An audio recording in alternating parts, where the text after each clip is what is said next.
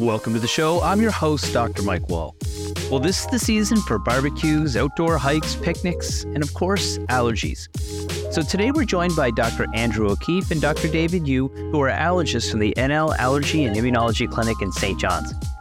Together, we'll explore the ins and outs of environmental and food allergies and how they impact our daily lives and the effective strategies we can use to manage them. We'll chat about some common allergens during different seasons, ways to mitigate their effects, and even some fascinating facts about how our changing climate is influencing allergy patterns here in the province. Almost 30% of us grapple with allergies, so it's something that either impacts us or someone we know. Let's start our show with our interview with Dr. Andrew O'Keefe. Hi, Andy. Welcome to the show. Hi, Mike. Thanks for having me. Uh, it's a really timely topic right now. We're going to be chatting about allergies today, and we're going to talk specifically about Newfoundland and Labrador. But before we get into that, can you tell me a little bit about yourself and your clinic? Sure, yeah. So I'm an allergist and clinical immunologist. I operate out of a community based practice in St. John's, Newfoundland. I was one of the first board certified allergists to return to Newfoundland in 2014. So since then, I've had two other allergists join me um, Dr. Keelia Farrell and Dr. David Yue. And I understand you'll be speak with Dr. Yue later. So now we have three of us working here in St. John's, and we've been working to promote excellence in the specialty of allergy since we came to Newfoundland and, and help to uh, keep folks here in St. John's and throughout the province healthy with respect to allergies, asthma, and other sorts of conditions that we treat. Okay, so as a physician with a specialty looking at allergies, what type of training do you have to go through? So, an allergist is a physician who has completed medical school. Obviously, that's the, the first step, and then has completed further training either in internal medicine or pediatrics. Uh, so, that training can be either three or four years.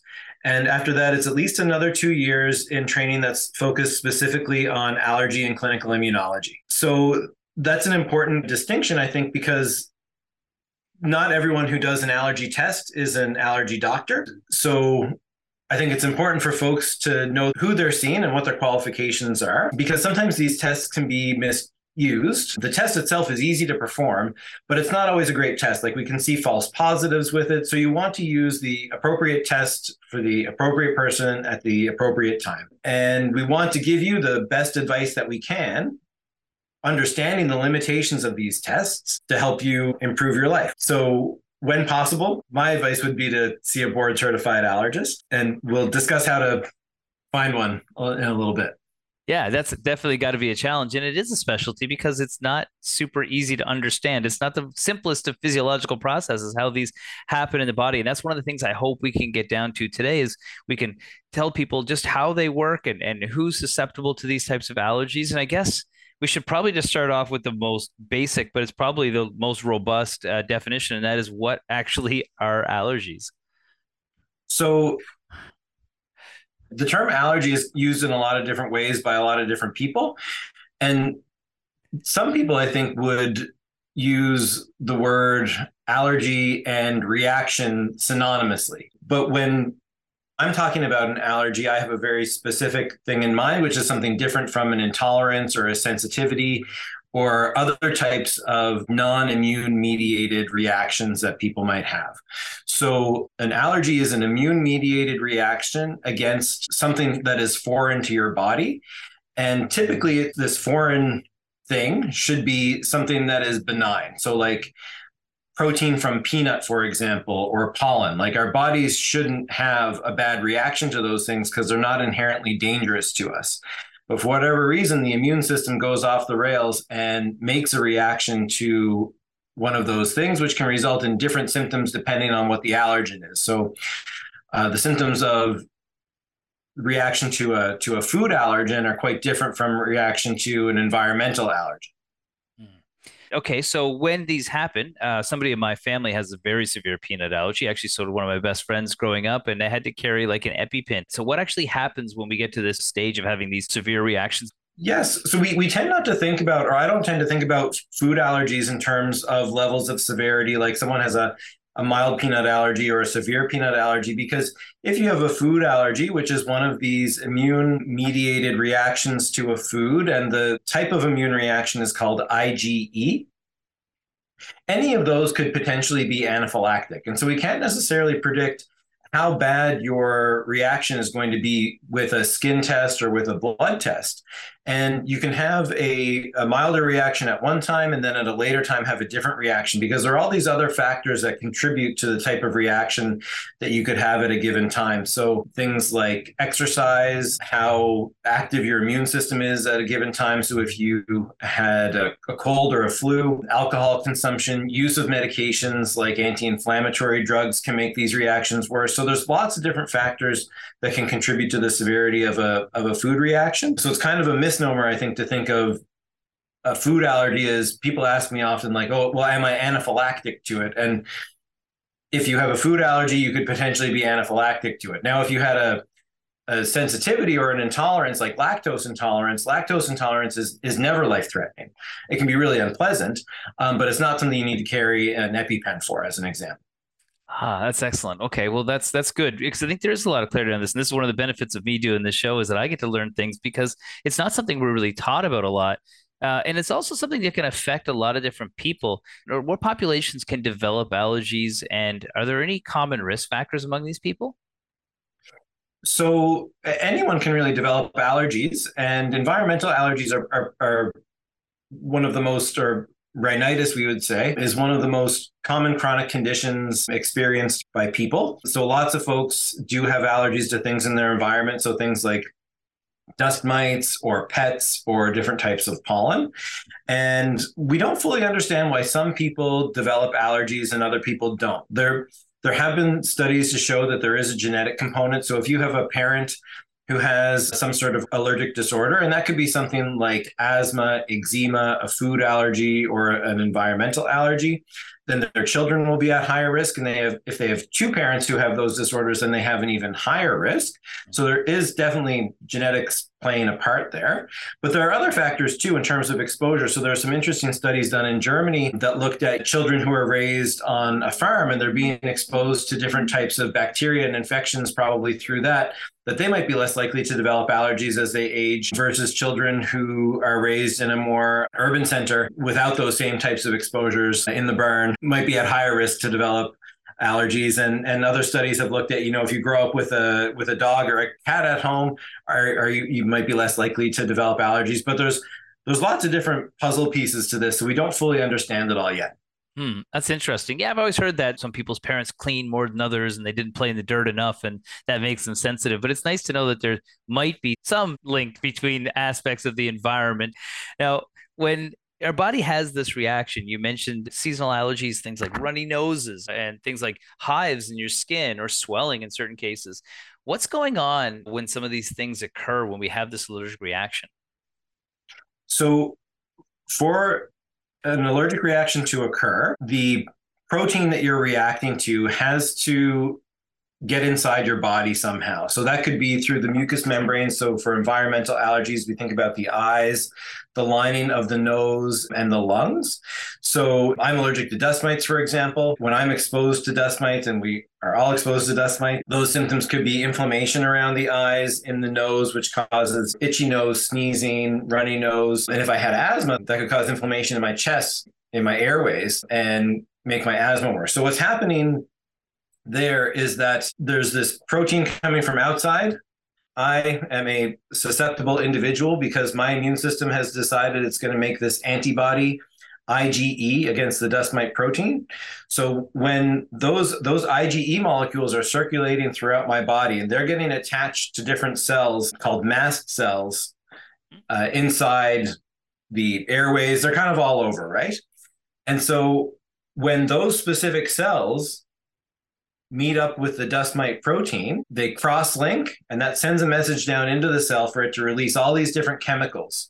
So people have often heard about antihistamines. So histamine is one of these chemicals, but there's a whole bunch others. And they cause all these effects that result in, in the symptoms that we have. So they dilate blood vessels, they recruit other inflammatory markers around those sites. So you get all these effects of inflammation around the the sites where you were exposed to the allergen, like the eyes, the nose, and the lungs. Mm.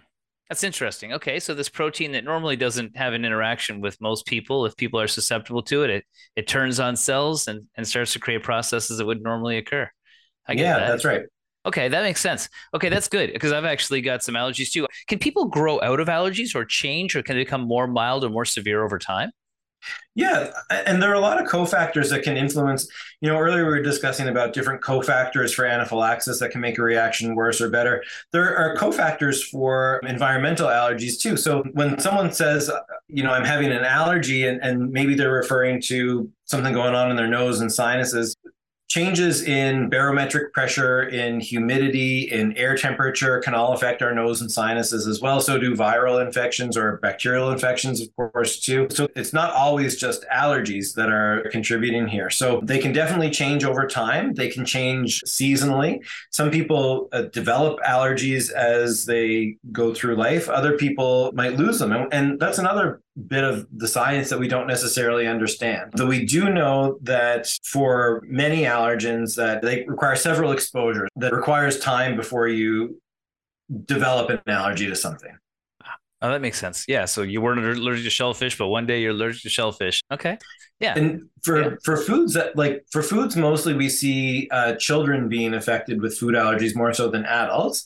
But shellfish and tree nuts would be two exceptions. And an interesting kind of bit about that is that the dust mite protein is quite similar to shellfish. Hmm. So we think that's why adults may be more likely to develop a shellfish allergy because they're getting they're sensitized to dust mite and then your body starts to recognize this other protein that looks similar to the dust mite as a problem. Mm. so it, it's a little bit gross to think about you know that um, that maybe our body thinks that shrimp and dust mites are the same. But similarly for tree nuts tree nuts are have a very similar kind of protein structure to birch pollen. So it's kind of like this crosstalk that goes a little bit astray in terms of our body is seeing one thing as a problem, but sees something else that looks like it. It's like, no, I don't like that either.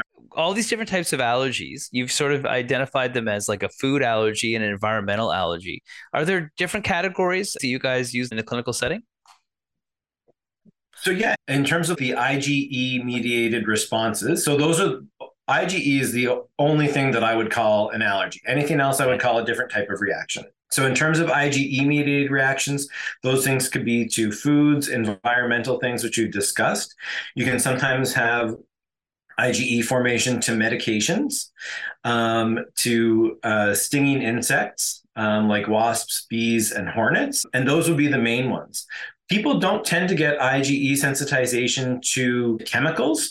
So the idea of like scent allergy, a scent can be an irritant. Like anything you smell can be an irritant and can give you the same symptoms that you would have from exposure to an environmental allergy. But scents don't have that same interaction with our immune system. So it's not something that we can do like a scratch test for on your skin for like perfume or for like cigarette smoke, for example. Well, that's actually a perfect lead into what I was going to ask next. Is that is the you know what what percentage of the population has uh, different forms of allergies, and how do you actually assess that for somebody? Somebody's thinking like maybe I do have an allergy and I need to go get checked. Yeah, so the estimates for food allergy are about six to eight percent of children and three to four percent of adults that are affected by food allergy. For environmental allergies, I've seen some estimates as high as 30%. So, like I said, that's a very common problem for people to have. And it contributes hugely to people's quality of life. And there's a huge economic burden associated with that too. So a lot of people will, will kind of downplay their their symptoms or think that it's something that they don't need to get treated or they don't want to bother someone about it. But there's lots of things we can do to help treat allergies, particularly environmental allergies. So it's always worth a discussion if it's something that's having an effect on your life. Mm-hmm yeah, I, have had seasonal allergies or, or different environmental allergies for my whole life. So is my mother. And it's been something that when I first got it, I was thinking I had the flu or something. I felt really run down, tired, headaches, and things like that. And I've learned how to control those over time. But if somebody's getting a test, can you explain what you do when you're actually doing this skin test? Because we were chatting about that on the plane today. And my uh, my colleague said that he's so allergic to cats when he did his arm just uh, blew right up. Yeah. yeah. So, um, when we do the allergy test, what we do is we we put a, a drop of the protein that we want to assess for. So we have a, a, mix of dust mite proteins that we can kind of drop on your skin. And then we really lightly scratch that drop with a sterile lancet, and that lets some of this underneath the very top layer of your skin. So if you have these preformed antibodies, these IgE antibodies preformed against the dust mite, the cells in that area are going to recognize it and they're going to make a red welt, like a, a, little hive kind of thing where we did the scratch test. So we uh, we do the scratch, we wait for 10 minutes, and then we come back and assess uh, to see if you've got a, a bump there on your skin. That's interesting. Yeah, that would be a really interesting test. I'm sure there's things that people have all these aha moments where they never realized that they were allergic to something. Even somebody it's, like yourself, you know, it's, it's pretty. Um, it's a pretty nice test because it gives us results within 10 to 15 minutes. So it's nice to be able to have that discussion with the patient. Um, kind of like we get that in real time. We get that information. Cool. Excellent. That's interesting. Well, let's let's get into some of the things that are specific here. Um, what are some of the primary uh, environmental allergens we're going to see here in Newfoundland and Labrador? Uh, and we can maybe, if it's easier to go by season, then we would take it that way.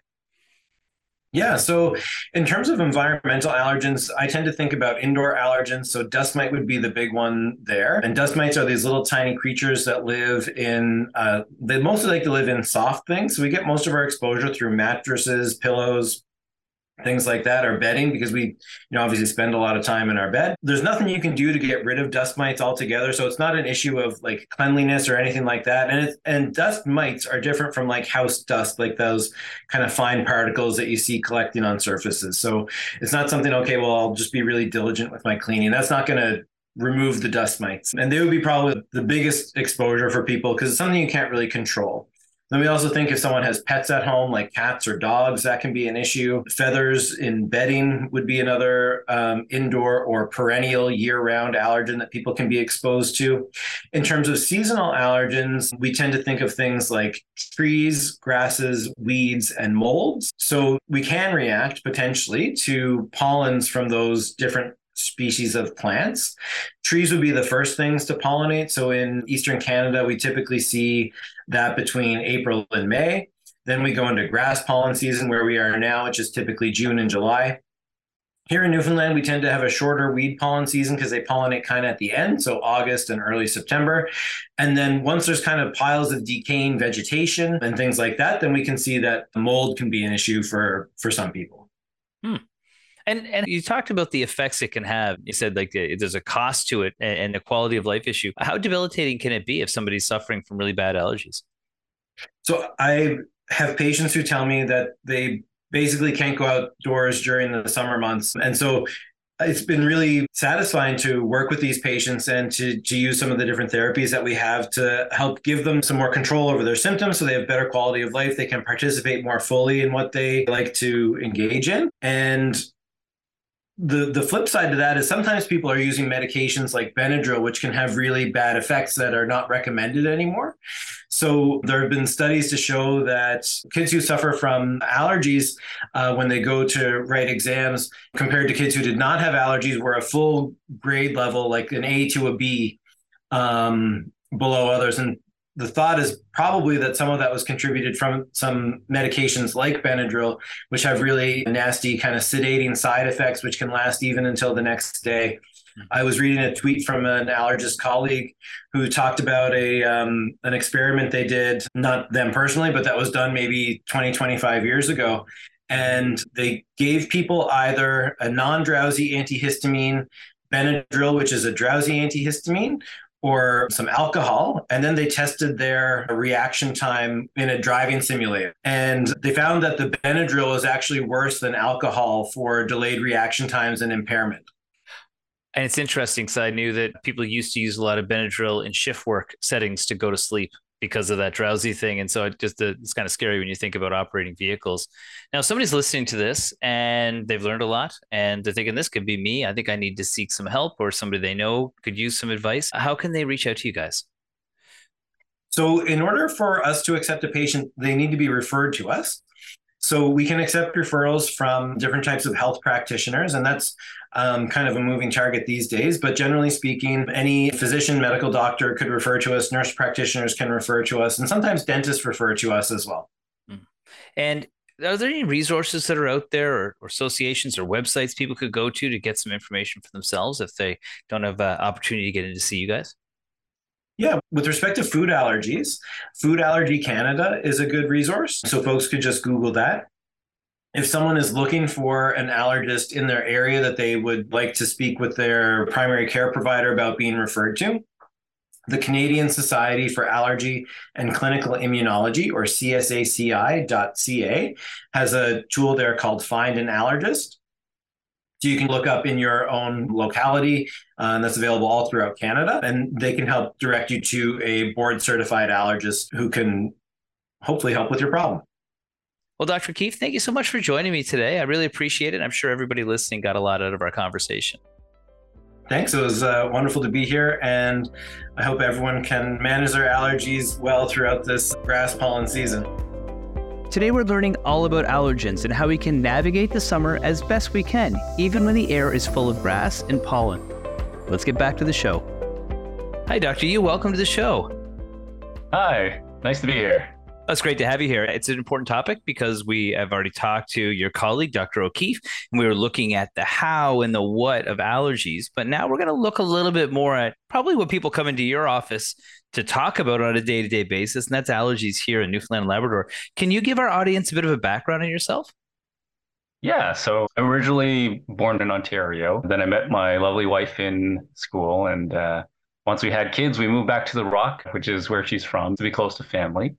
Um, other than that, um, did most of my training in Ontario. So, like uh, my undergrad master's at Western uh, in London, med school in Queens, and pediatrics in London, and then allergy immunology training uh, in Hamilton at McMaster, and then left Ontario to uh, live on the Rock and the rest is history.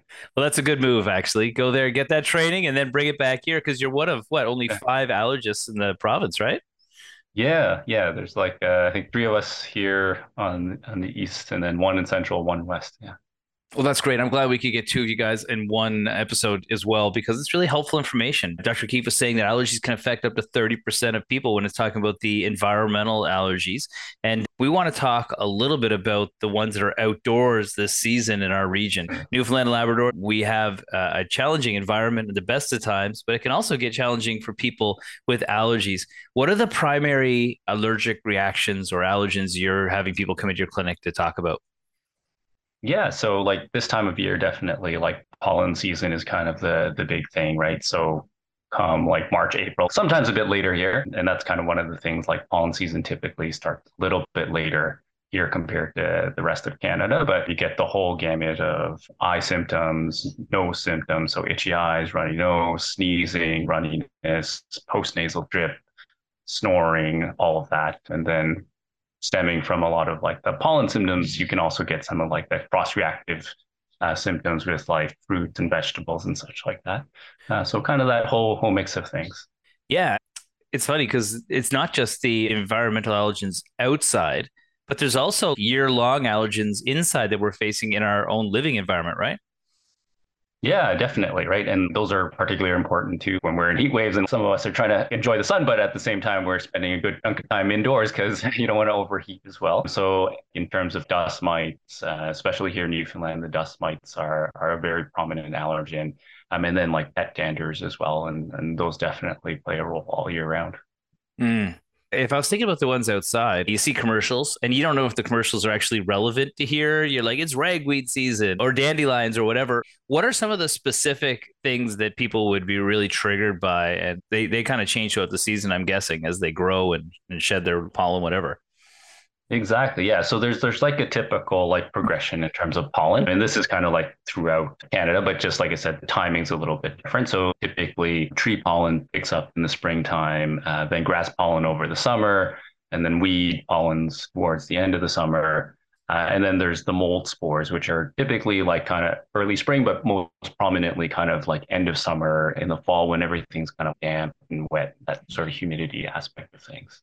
Yeah, it's funny. I'm talking to some people. I think that, you know, I don't know if it was exceptionally bad this year with all the rain, but a lot of people were suffering with a lot of like, it seemed like allergic symptoms because it was just so wet. You'd think that, is that actually causing mold and, and things like that to, that can bother our, our respiratory system?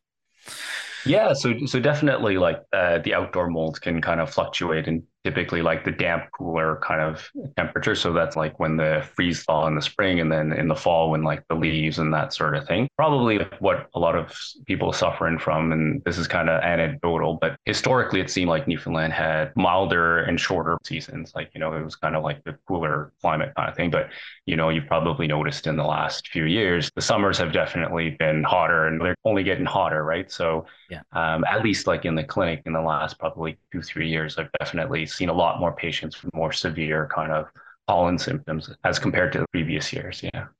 And when I think about it too, like think about the spring and even the fall when it starts getting colder. In the summertime, if you're an outdoors person, you are in it. Like, you know, I hike the East Coast Trail every opportunity I get. Does it work like that? Like if you're actually closer to the potential allergen, or is it just so saturated in the air around us that it doesn't really matter if we're like in it or not? Yeah, it's, it's a good question. Um, I think what you're maybe getting at is like if I expose myself a lot to it, will I get used to it? Will it kind of lessen my allergies, kind of thing? And I think there's kind of a couple parts to that. So um, one part is yes, in the sense that you can desensitize yourself and and like kind of like change your allergies, but that's usually when we talk about allergy shots or immunotherapy because uh, you usually use much higher doses to actually desensitize yourself.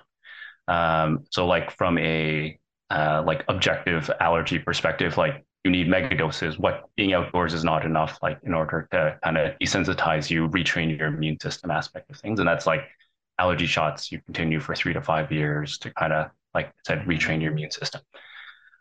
In terms of getting used to things, definitely like as human beings, we definitely habituate to different symptoms, right? So um, like lots of people with like cats and cat allergies or dust mites and like dust mites are all year round or like you know like it's bad at the beginning of the pollen season but by the end of it you kind of acclimatize to it so you get used to you know like i'm a little bit stuffy a little bit itchy but that's kind of my baseline and you kind of get used to it and it's not too bothersome mm-hmm. um, so so there is truth to that and like kind of like the classic kind of story uh, is oftentimes especially with like pet allergies that you know um, someone grown up with a cat or a dog their entire lives no problems they go off like on trip or school or work uh, or like gone for a couple weeks and then come back and then all of a sudden they're like what what's going on? Why do i suddenly like start reacting to the cat and it's partly because like you know when you're living with the animal say your your allergies are hovering at say 50% all the time and like fluctuating 40 to 60 you don't really notice it. You're a little bit stuffy. But if you go away for a period of time and you go from 0 to 60 you definitely notice that kind of change ah. right? So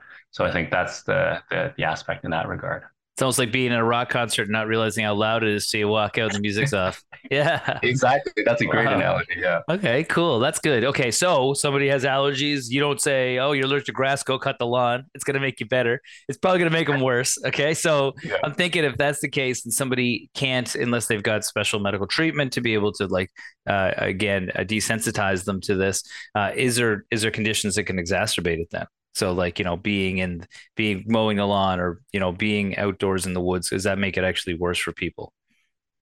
Uh, there's not a like a one answer to that. I, I think like so um as you probably can imagine, like there's a whole range of severity from patient to patient. And when we talk severity, it depends on objective symptoms as well as perception of symptoms, right? So someone might have a runny nose and it's the worst runny nose in the world. Other people like runny nose, but like I love my cat or dog, and that's totally fine. I love my hiking, I'm just going to do it, and that's fine, right? So, so that part of it. And then I guess when we talk about pollens, at the end of the day, there's no avoiding these things, right? So whether it's dust mites, pets, pollen, you're never going to 100% avoid them, right? So like you can't avoid the outdoors.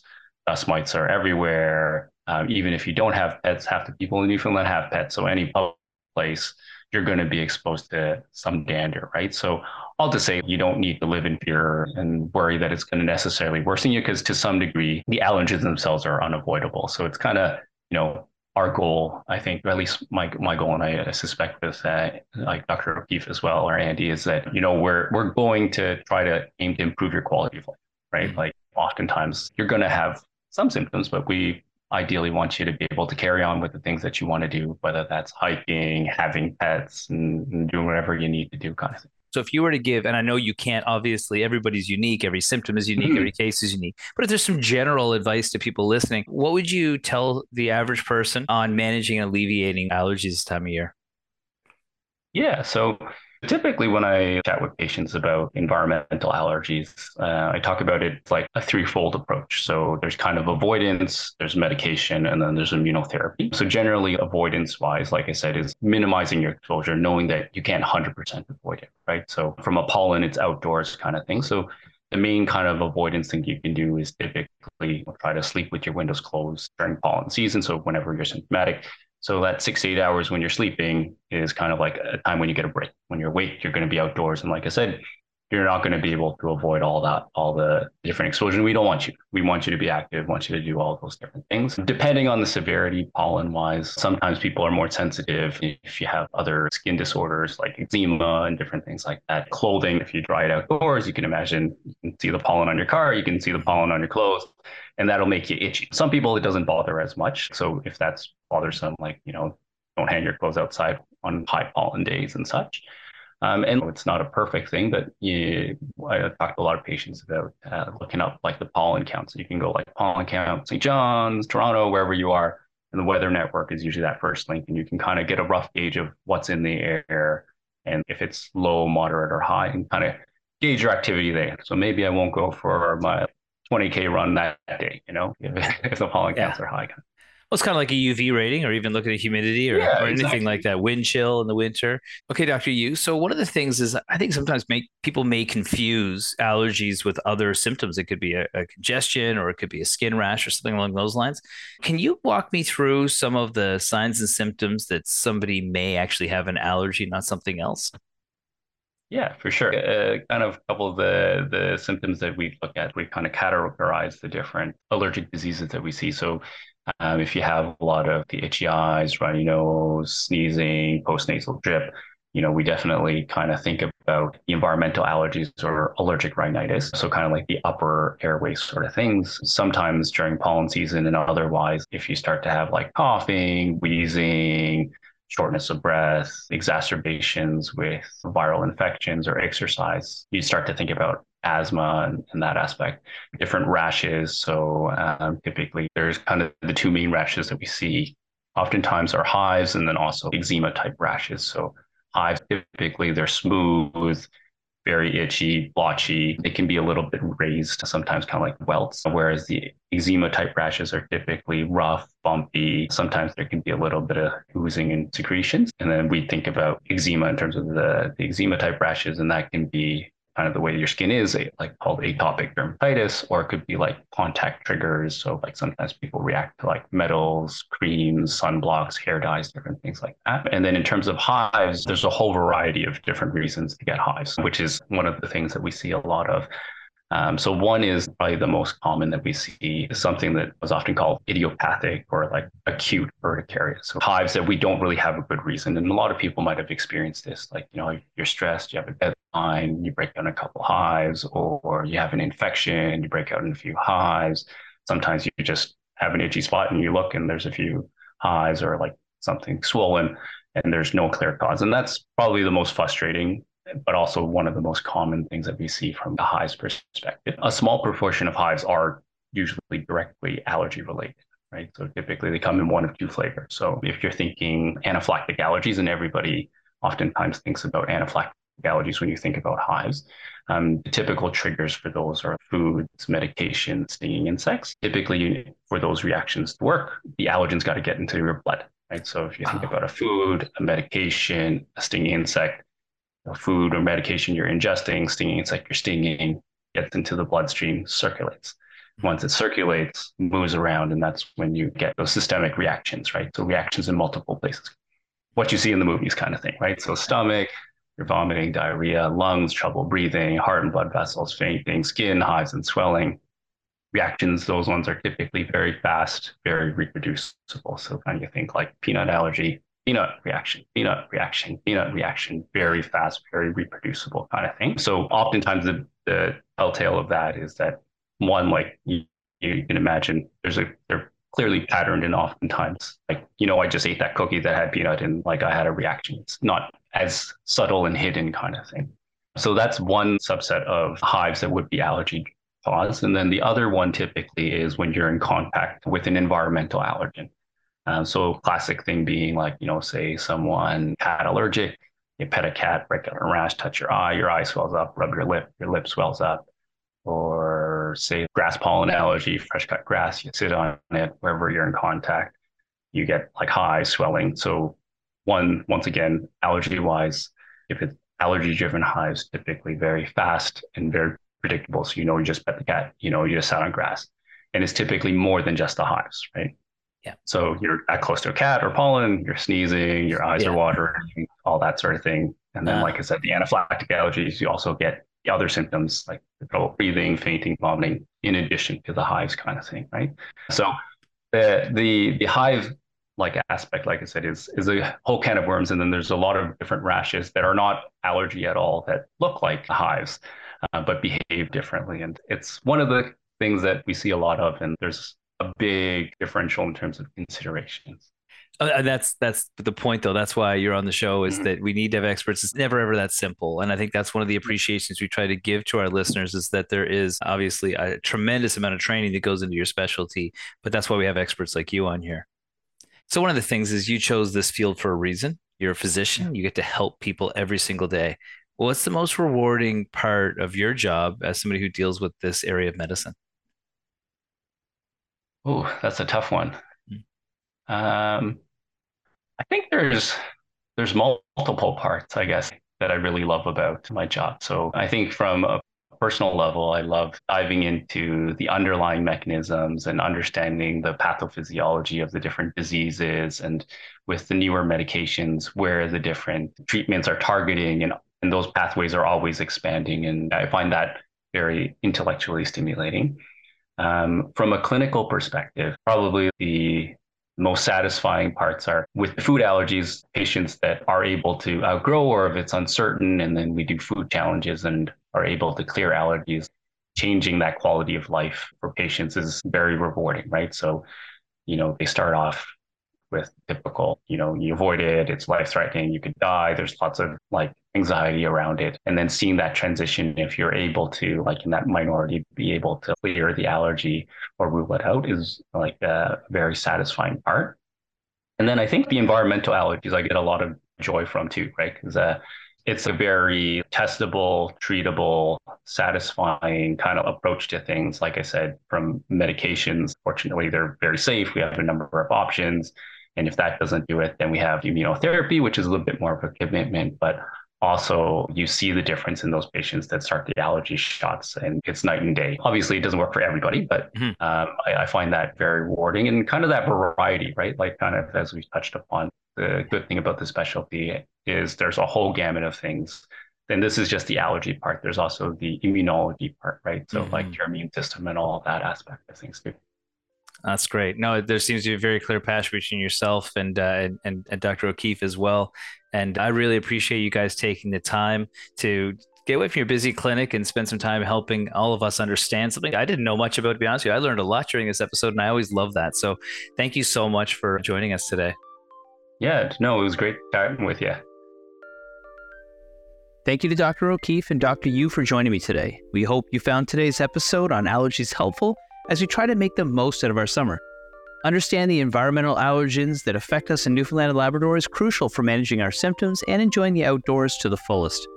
Remember, allergies can be diverse and can impact each individual differently. So if you suspect you might be dealing with allergies, don't hesitate to speak to your medical team. Seeking out professional advice can help you identify allergens, explore treatment options, and improve your quality of life.